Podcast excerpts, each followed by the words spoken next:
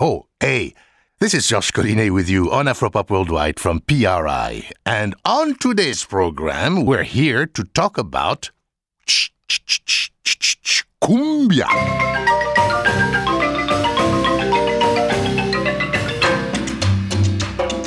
Cumbia is a music style that began in coastal Colombia has since become the most widespread music in Latin America. It's played from the Texas borderlands, down through the Andes, all the way to the tip of Patagonia.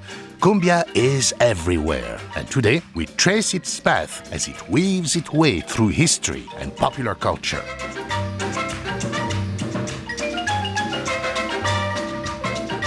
Coming up, we learn about the psychedelic cumbias of 1960s Peru. And Noe Fachin claims that he wrote all of his songs under the influence of ayahuasca. Then we delve into the shantytown cumbia that turned Argentina upside down in 2001. It's almost like Argentinians were hearing a gangster rap for the first time. Suddenly, the lyrics were saying things that middle class Argentina didn't want to hear. And we visit a Mexican sonidera party in New York's outer boroughs.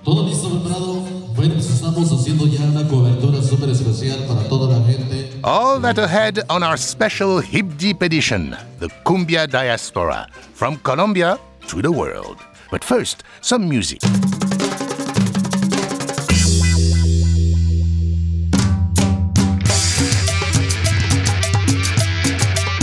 Straight from Monterrey, Mexico, this is Senor Celso Piña with Cumbia Poder.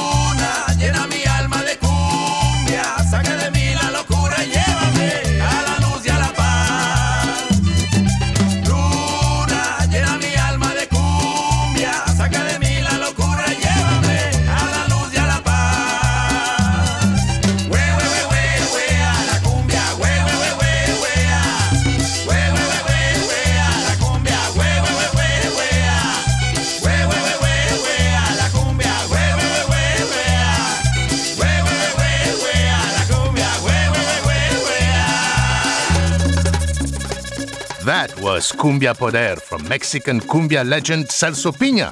I'm Georges Collinet with a special Hip Deep edition, the Cumbia Diaspora from Colombia to the world, on Afropop Worldwide. Major support for Afropop Worldwide comes from the National Endowment for the Humanities and the National Endowment for the Arts. To start us off, we're going to talk to this guy.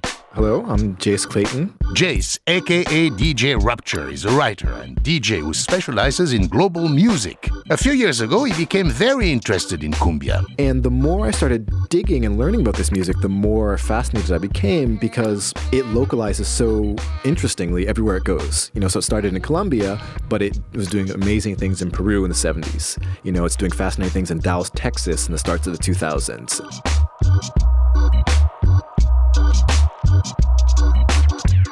So the story of cumbia is a story of regional adaptations of cumbia, people taking their sound and then tweaking it to whatever it is that they like and sort of integrating it. And that is exactly what our program today is all about. How and why did this one genre splinter into so many forms and end up taking over a continent?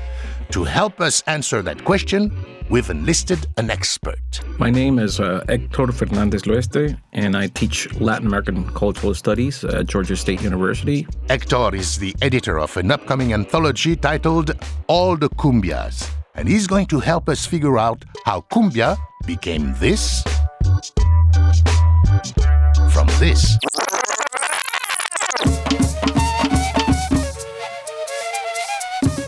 Originally, cumbia was one of many rhythms played in colonial Colombia by Afro Colombians on the Caribbean coast.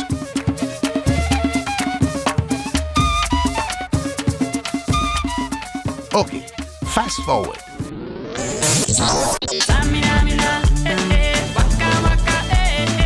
Oops, too far. In the early 20th century, cumbia was played by accordion led groups.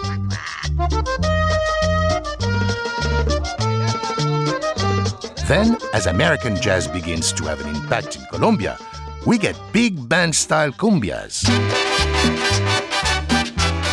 In a way, it was a measure to have other audiences, that is, audiences from larger cities inland with a very different sensibility. For example, here's Chippy Chippy, a 50s era cumbia by Los Melódicos. Amor, te voy a comprar un avioncito para volar en nuestra luna de miel. Ay, amor, te voy a comprar un trenecito para viajar en nuestra luna de miel. Escucha como dice al caminar nos llama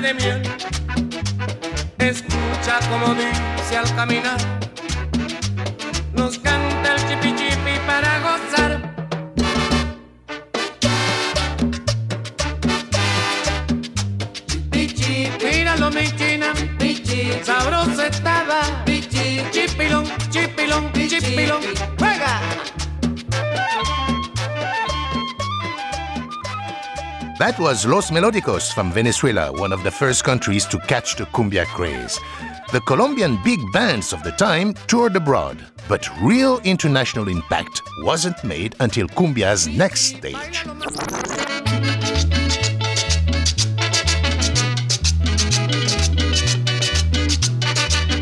In 1954, legendary cumbia record label Discos Fuentes moved from the coast to Medellin in the interior, the new capital of the music industry. As cumbia moved away from the coast, its rhythm became simplified. In the 60s, new smaller combos developed a style that was sometimes called chucu chucu. Here's why. Chuku chuku, that's the way it sounds. Chuku chuku chuku chuku chuku chuku chuku. That was be it. It was pretty much the sound created by an instrument called the guacharaca, which is a long tube that basically you scratch. The the end result was a very simple rhythm. negroski. La negroski. No, no, yo no te creo. One so called Chucu Chucu band was Los Graduados. This is their classic Aguardientaski, sung in Russified Spanish. Sírvame un aguardientoski con limonzoski cantineroski. Y tranquilos hermanoski que yo tengo ski con que pagoski. Es que estoy muy contentoski porque yo andoski con mi amorcitoski. Y quiero que esta noche oski darle un besoski en la boquitoski. Sírvame un aguardientoski con pasantoski de limonzoski. Y sírvale a mi amor soski un rondobloski con Coca-Coloski. Sírvame un aguardientoski con pasantoski de limonzoski. Y sírvale a mi amor soski un rondobloski con Coca-Coloski.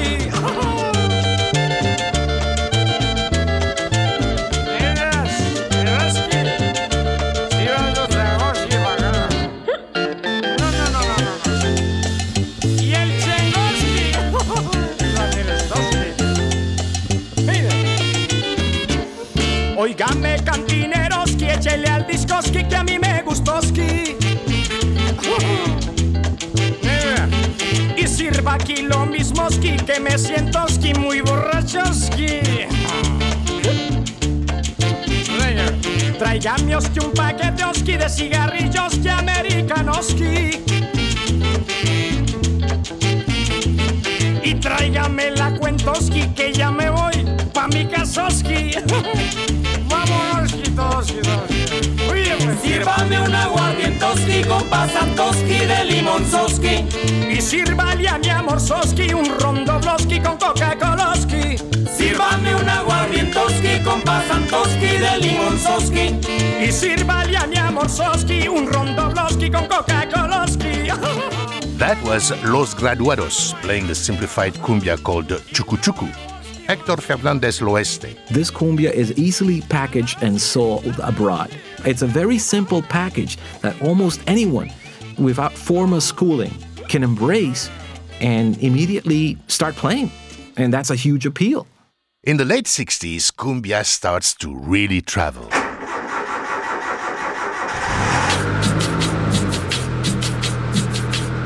Bands like Los Graduados and La Sonora Dinamita became very popular around Latin America. Hector says cumbia was allowed to penetrate because it was never strongly identified with Colombian nationalism and wasn't seen as threatening. Its origin was irrelevant.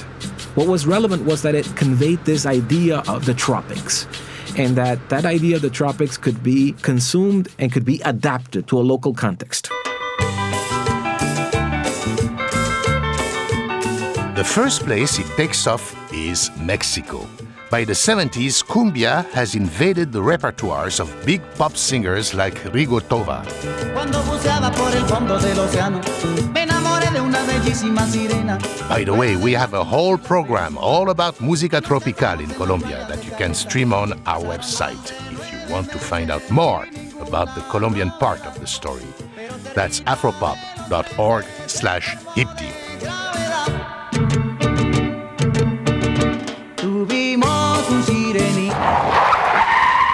We'll get to Mexico later. Right now we are heading south to Peru. I was traveling in Peru, really traveling, also looking for music, that's what I do when I travel a lot. This is Olivier Conan, a Frenchman who lives in Brooklyn and runs an indie record label called Barbès Records. We asked Olivier how he fell in love with the Peruvian cumbia sound known as chicha. So, Olivier's in Peru.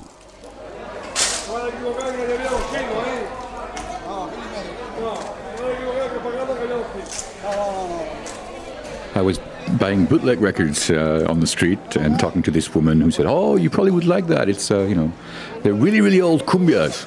And she started playing me uh, Los Mirlos and uh, Juaneco su Combo, uh, the classic Amazonian uh, cumbia. And I was like, "Yeah, I do like it." And I bought about as many records as I could after that, and uh, I was completely amazed by it.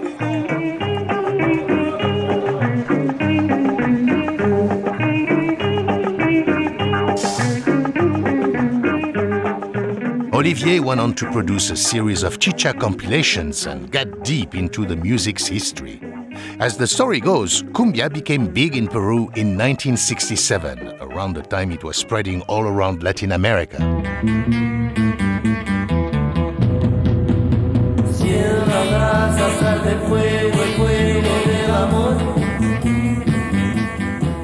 At the same time, rock and roll was exploding around the world, and kids in Lima were listening to local garage bands like Los Saicos.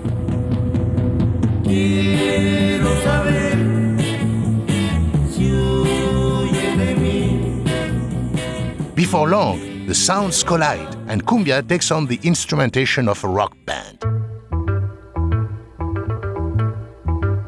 They started using electric guitars, uh, and then it just replaced all the melodic lines that were played on the accordion by uh, electric guitar. That alone gave it a very distinctive sound.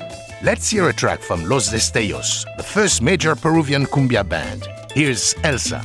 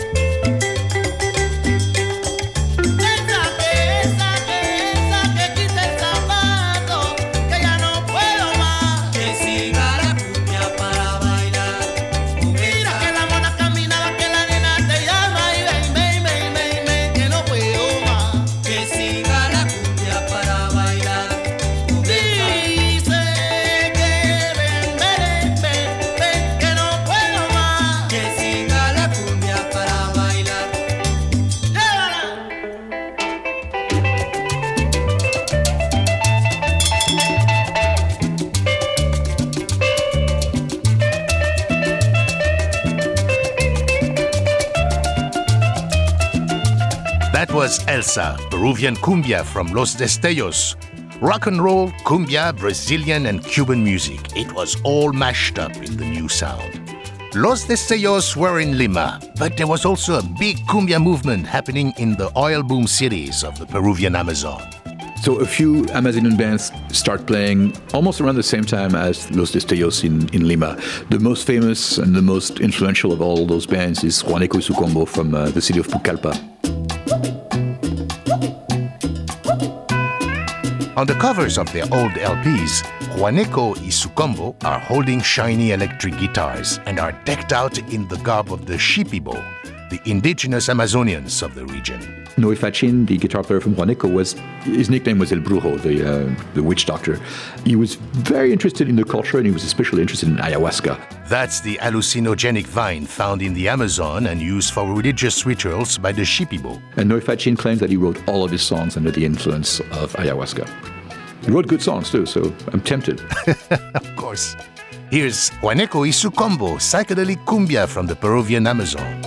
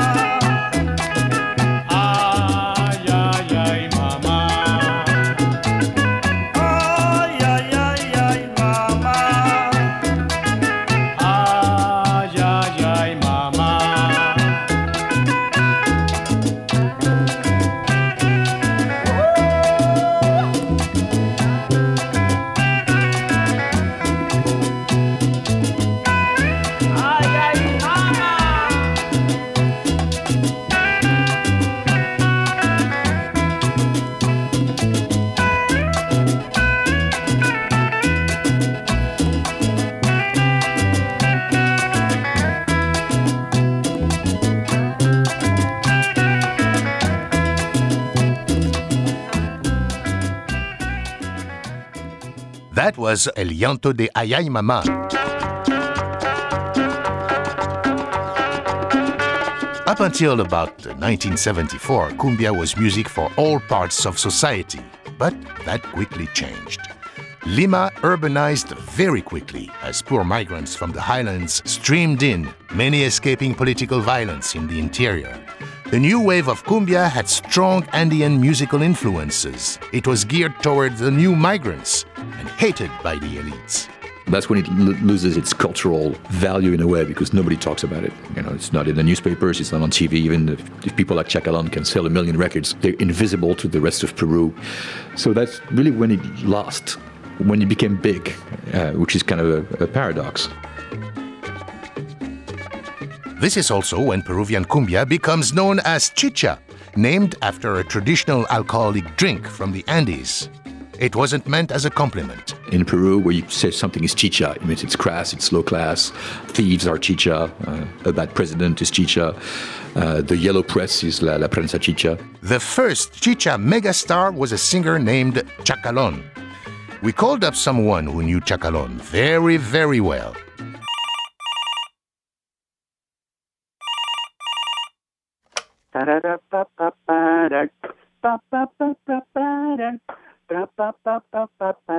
Para y comienza el ritmo. Jose Carballo was Chacalon's guitarist and arranger. El periodismo en el Perú ha sido muy amarillista y ha considerado esta música catalogándolo como una música para gente de mal vivir, prostitución, drogadictos.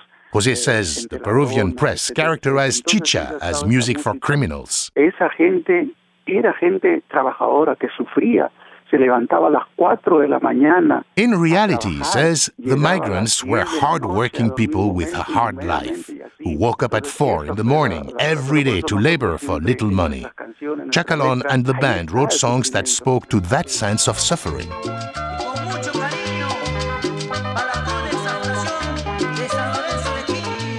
Here's Olivier Conan.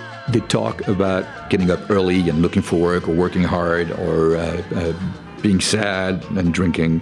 There's a sense of great sadness and pride and tragedy that all is meshed up in, in, in one feeling that's kind of the pride of being a, a provinciano. The life of the provinciano, the Andean migrant, is celebrated in one of Chacalon's most famous songs. Here is A Trabajar, Going to Work.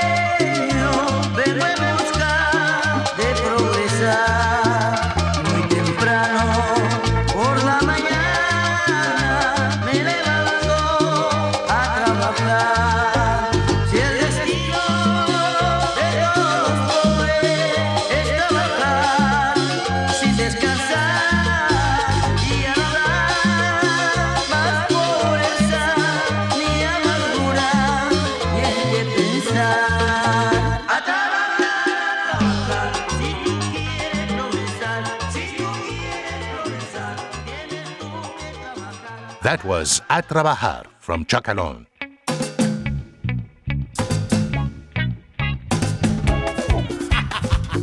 Olivier Conan's compilations are called The Roots of Chicha, and they are available on Barbes Records.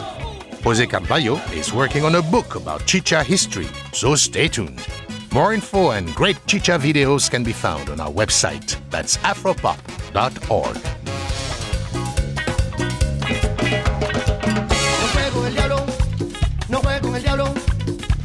diablo come candela, no juego con el diablo. El diablo come candela. Coming up on our show, we see what happens to cumbia when financial crisis hits Argentina, plus a trip to a Mexican cumbia party in New York. I'm Georges Collinet, and you're listening to Afropop Worldwide from PRI, Public Radio International. 1, 2, 3, 4, 5, 6, 7, 8, 1, 2, 3. 1, 2, 3, 4, 5, 6, 7, 8, 1, 2,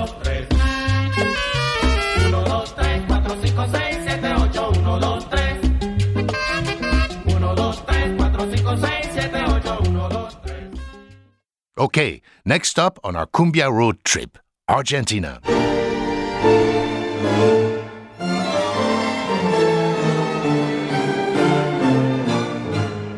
When you think of Argentina, tropical dance music is probably not the first thing that comes to mind. But cumbia has a long history in Argentina. First, there was Los Wawanco, a band made up of Colombian and Costa Rican students attending Argentinian universities. They had a big hit in 1967 with Villa Cariño.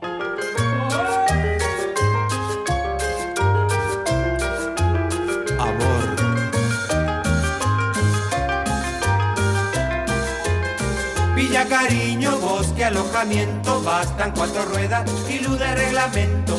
Villa Cariño, bosque, alojamiento, bastan cuatro ruedas y luz de reglamento.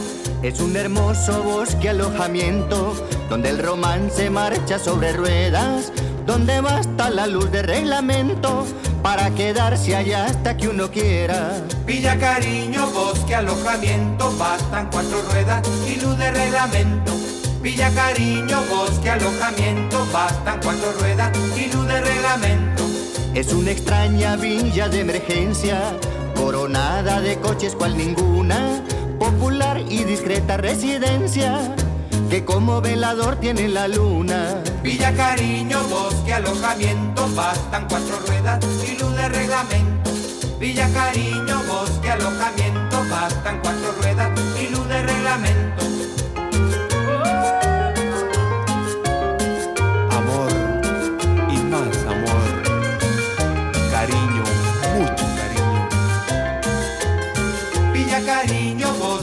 Alojamiento, bastan cuatro ruedas y luz de reglamento. Villa Cariño, bosque, alojamiento, bastan cuatro ruedas y luz de reglamento. Es una sucursal motorizada del antiguo paraíso terrenal, donde hay siempre una Eva estacionada, hablando de manzanas con Adán. Villa Cariño from 1967. Cumbia developed a strong following in Argentina over the decades. Meanwhile, the Eurocentric middle classes continued to listen to rock and didn't pay cumbia much attention. And then the economy exploded.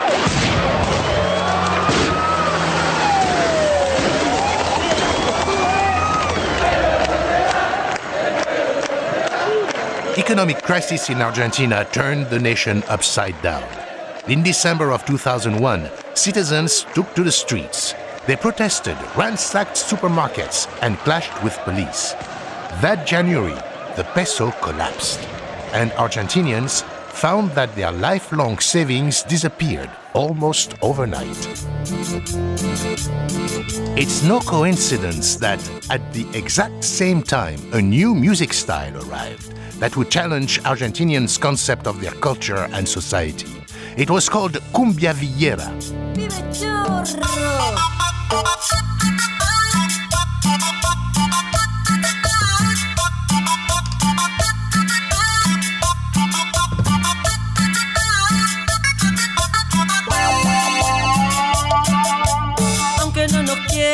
Somos delincuentes. Vamos de caño con antecedentes. Robamos blindados, locutorios y mercados. No nos cabe una, estamos refugados.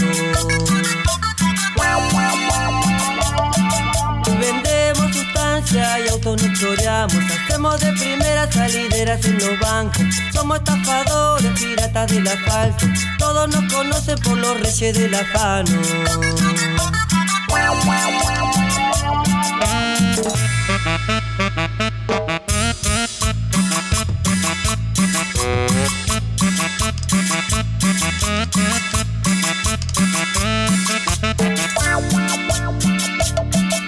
Llegamos los pibes chorros, queremos las manos de todos arriba. Porque al primero que se haga el ortiva por Pancho y Careta le vamos a dar.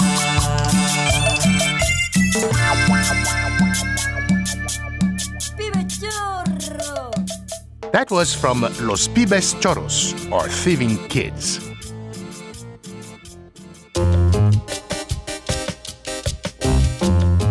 Villera is cumbia from the villas, the shanty towns that fan out from prosperous Buenos Aires center. The peak of Villera is after the economic debacle, after the fall of the Argentine economy. Ethnomusicologist Hector Fernandez L'Hoeste. You have all of a sudden you have a sizable portion of the Argentine population no longer identifying itself as as middle class. All of a sudden they view themselves as poor. And here comes uh, a musical genre that addresses that new sensibility, that touches topics, themes, subjects having to do with that new reality. Cumbia Villera was invented almost single handedly by a guy named Pablo Lescano. You know, he was super, super open. I can't imagine a nicer multimillionaire, incredibly famous musician. That's Jace Clayton, aka DJ Rupture. In 2008, Jace met Pablo Lescano in Buenos Aires on assignment for Fader magazine. I wanted to meet him because he, he really pioneered a genre. And what Pablo Lescano did was bring in, you know, bring in real talk about life in the villa, you know, life in the, the ghetto, as it were, you know, bring in talk about drugs and about sex and about violence and essentially all these social themes, the sort of darker side of social reality that was becoming more and more relevant for the larger and larger sections of the Argentinian population as the economy tanked. Um, he put that in cumbia. And in addition to the lyrical innovations, he developed a really amazing keyboard playing style. He's got a keyboard. It's a guitar, the kind you wear like a guitar, painted over with the image of an AK 47. It's a really, um, it's almost like a, it's like a cheap, acidic, and very potent sound. Very, very treble.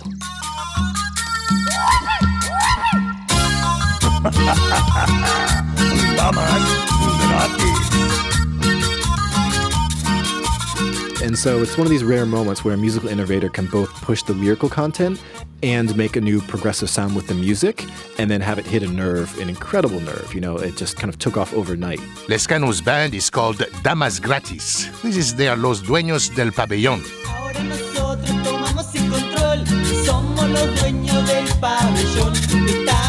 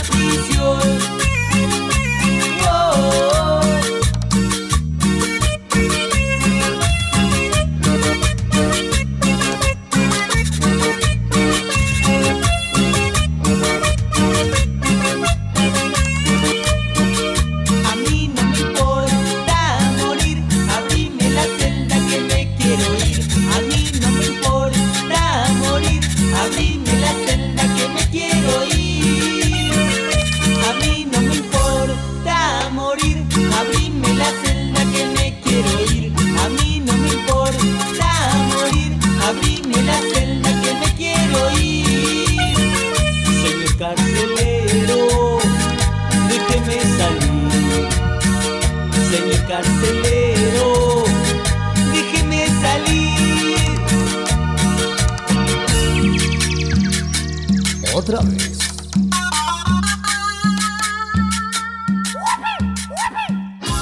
That's Pablo Lescano with Damas Gratis. After Lescano, hundreds of cumbia villera bands popped up. Carlos Tevez, ahí está Tevez, intentó meter esa pelota, sigue Tevez, le va a pegar. Golazo. ¡Golazo!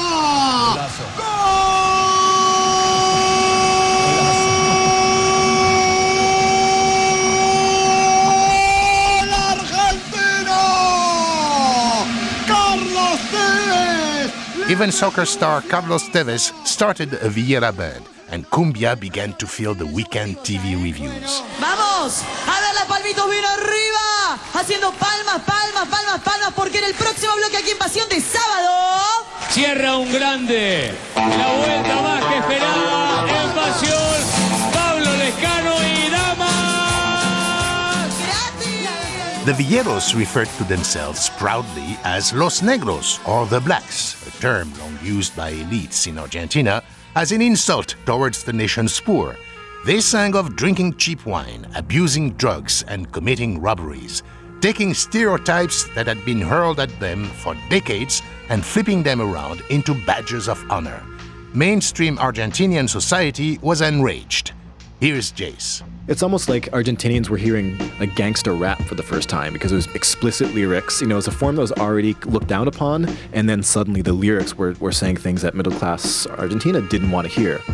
In many cases, for the first time ever, Argentines have to consume, view, deal with something that comes from a portion of their reality that they don't want to deal with. They don't even want to admit that's another Argentina, and it's an Argentina that matters. So, to that extent, Cumbia Villera is a very important cultural product.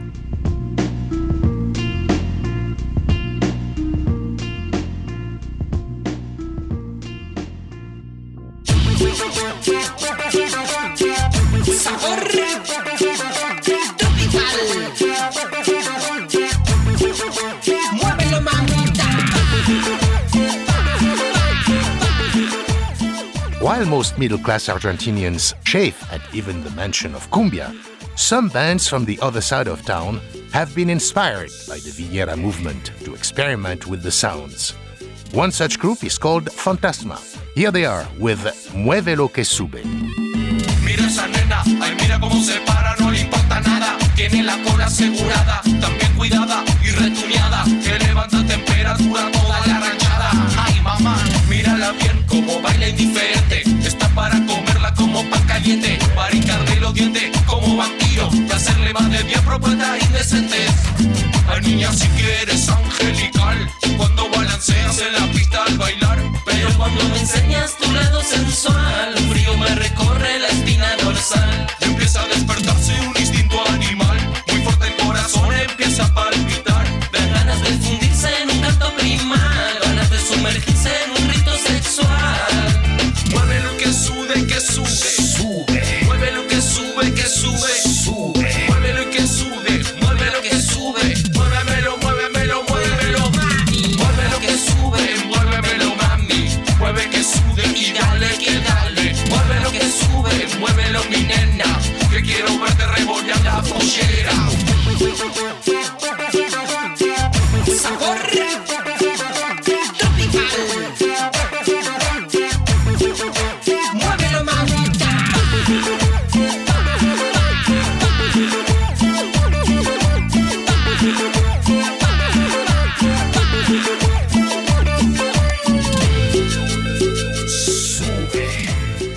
That was Fantasma.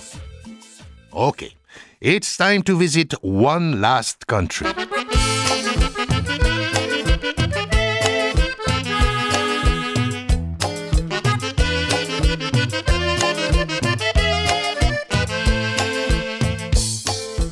Mexico has long been a cultural and economic powerhouse in Latin America and was a magnet for Colombian bands as early as the 50s.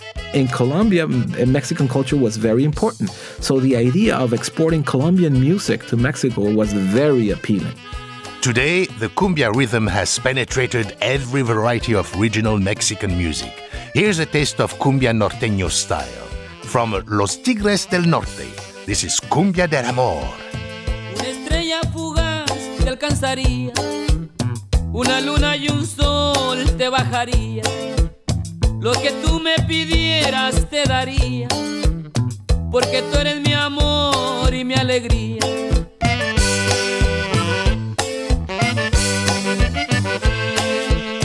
De tus lágrimas perlas yo te haría y tu boca en clavel convertiría. De tu risa preciosa melodía, porque tú eres mi amor y mi alegría.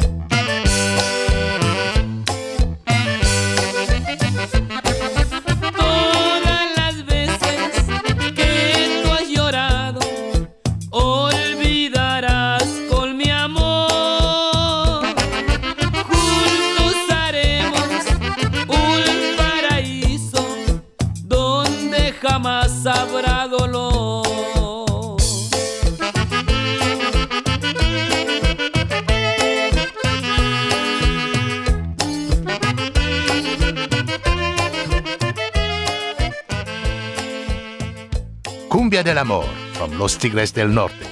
Cumbia isn't just in norteño music.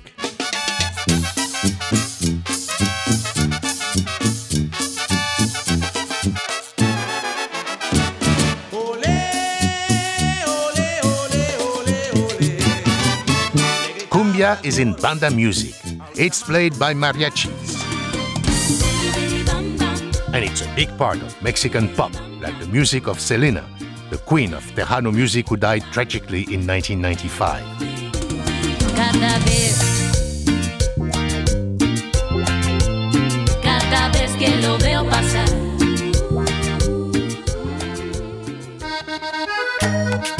The city of Monterrey specializes in Colombian style cumbia and even have a subculture of young people who call themselves Colombias. Los cien años de Macondo suenan, suenan en el aire. Los años de Gabriel Trompeta, trompeta lo anuncian. But one of the most interesting forms of all is called cumbia sonidera, or sound system cumbia, which evolved out of open air cumbia street parties. Ethnomusicologist Cathy Ragland teaches about the music at the University of Texas. She told us how she accidentally stumbled into the sonidera world in the outer boroughs of New York City, back when she was working on her PhD. I had to do a, a fieldwork project and I was looking for something to do.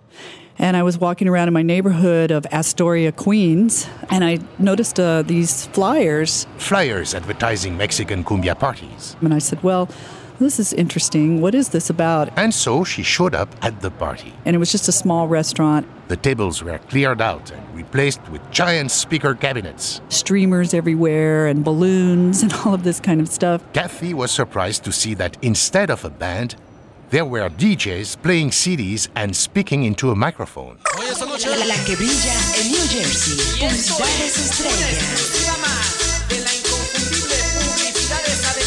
Fumo mota, consumo perico, le pongo al cemento. Pero siempre somos los mejores del momento. Ahí está para el famoso Jordi.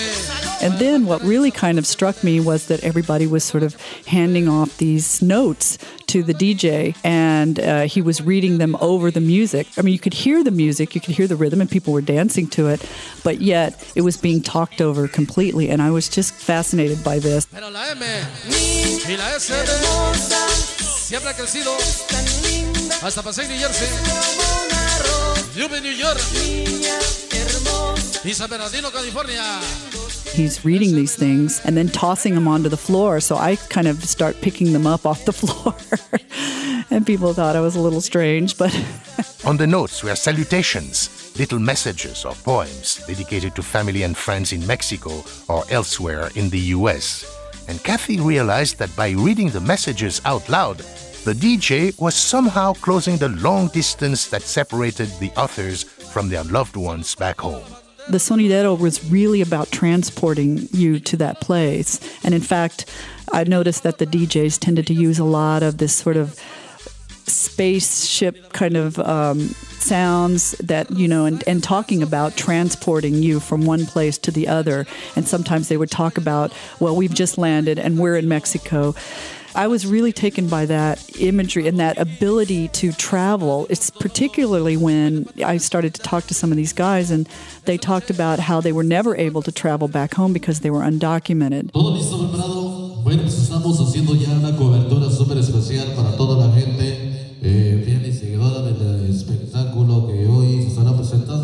Francisco Flores, aka Sonido Candela, is one of New York City's biggest sonideros. Tenemos también, usamos un delay para darle ambiente. Un delay a veces lo conocemos como un aparato de eco. He's showing us his portable cabinet of audio equipment, full of voice altering reverbs and delays. He even has a CD printer on board to sell copies of his set after the show, salutations and all. Si yo estoy tocando, ¿verdad? Y tú me mandas un saludo para alguien que vive en México. Candela says that these recordings often find their way back to Mexico. Es un medio de mensaje, de decir, yo estoy bien, me estoy divirtiendo, estoy aquí, estoy bien y te mando un saludo desde aquí. He says it's a way of sending a message, of saying, I'm okay, I'm having fun, I'm here, and I'm sending you a greeting. Here's Cathy Ragland. The music is really loud and i think that you can be loud you can have a you know a loud voice whereas that's not happening pretty much in their daily lives. I mean still in new york city the mexican immigrant population the numbers are around 80% that are still undocumented. That's a large percentage of people who are living under the radar and unable to really live their lives and express themselves as freely as you or I do. And I think that these dances offer that opportunity.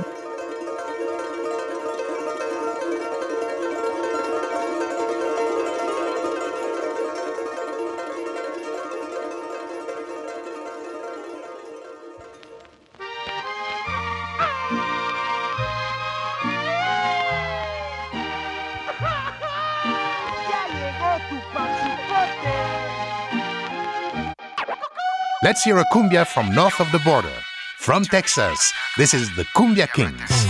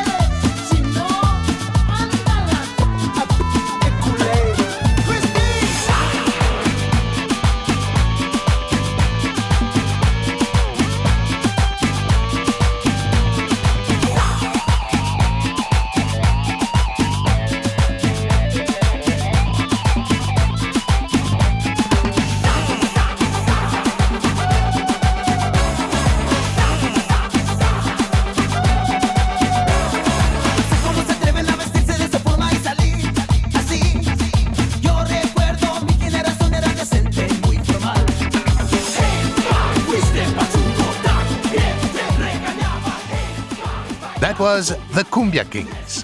Funding for Afropop Worldwide comes from the National Endowment for the Arts, which believes a great nation deserves great art.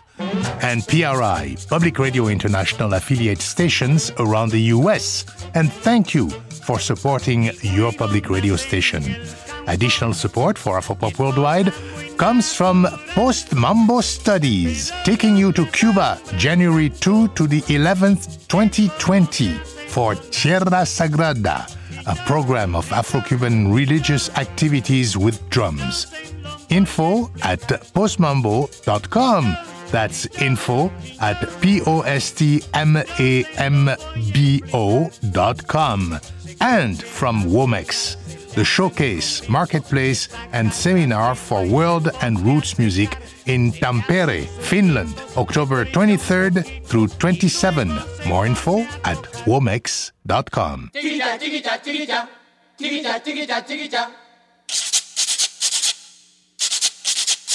Today we heard cumbia stories from Peru, Argentina, and Mexico. Just the tip of the cumbia iceberg, so to speak. Visit our website, afropop.org, to find out about cumbia from all the countries we didn't have time to get to today. Each country's story is very different, but they all have a common thread. Here's Hector Fernandez L'Hoeste. I would have to say that the story of cumbia is the story of sectors of society that have been forsaken by the national order, finding an alternative means of representation. Across national boundaries, working class people from around Latin America have gravitated to cumbia. Despite discouragement and lack of support, the music has thrived. In other words, all these forsaken groups, what they're trying to celebrate is there's another way of being national. And it doesn't have to go through the government. And this is my way. Just as it happened in the Colombian case, because after all, Colombia came from a region that was despised by the central government, by the elite of the country, and ironically took over the whole country. So it happens in other latitudes and corners of Latin America. And there you have it.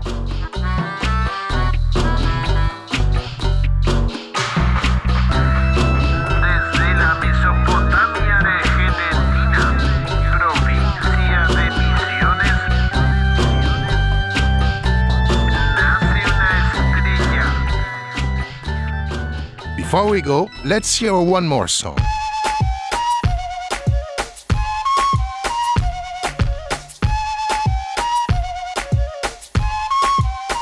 This one is from Sabo and Cassidy, a duo that mixes classic cumbia with elements of hip hop and electronic music. They are part of the Nueva Cumbia movement that has been making noise recently. To find out more, we have a program all about new cumbia archived on our website. This is La Curura.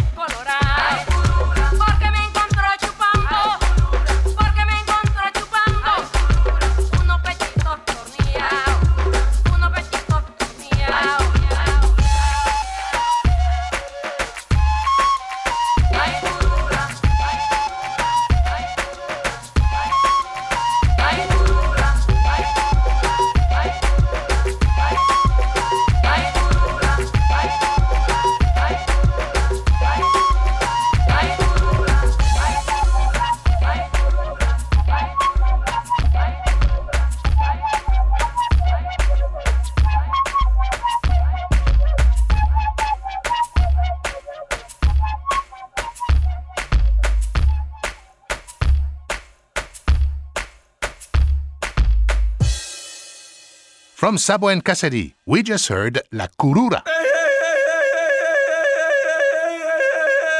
Oye, baila la cumbia.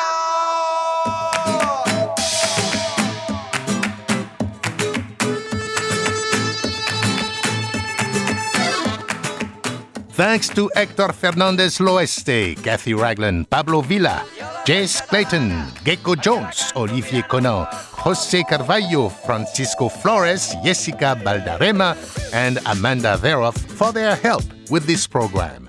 My Afropop partner is Sean Barlow. Sean produces our program for World Music Productions. Research and production for this program by Marlon Bishop, aka Marlonius Funk. You can also find us on Facebook and follow us on Twitter at AfropopWW. This program was mixed at Studio 44 in Brooklyn by Michael Jones. Additional engineering by Mike Kaplan and Alistair Sim. Banning Eyre and CC Smith edit our website afropop.org. Our director of new media is Ben Richmond, and I'm Georges Collinet.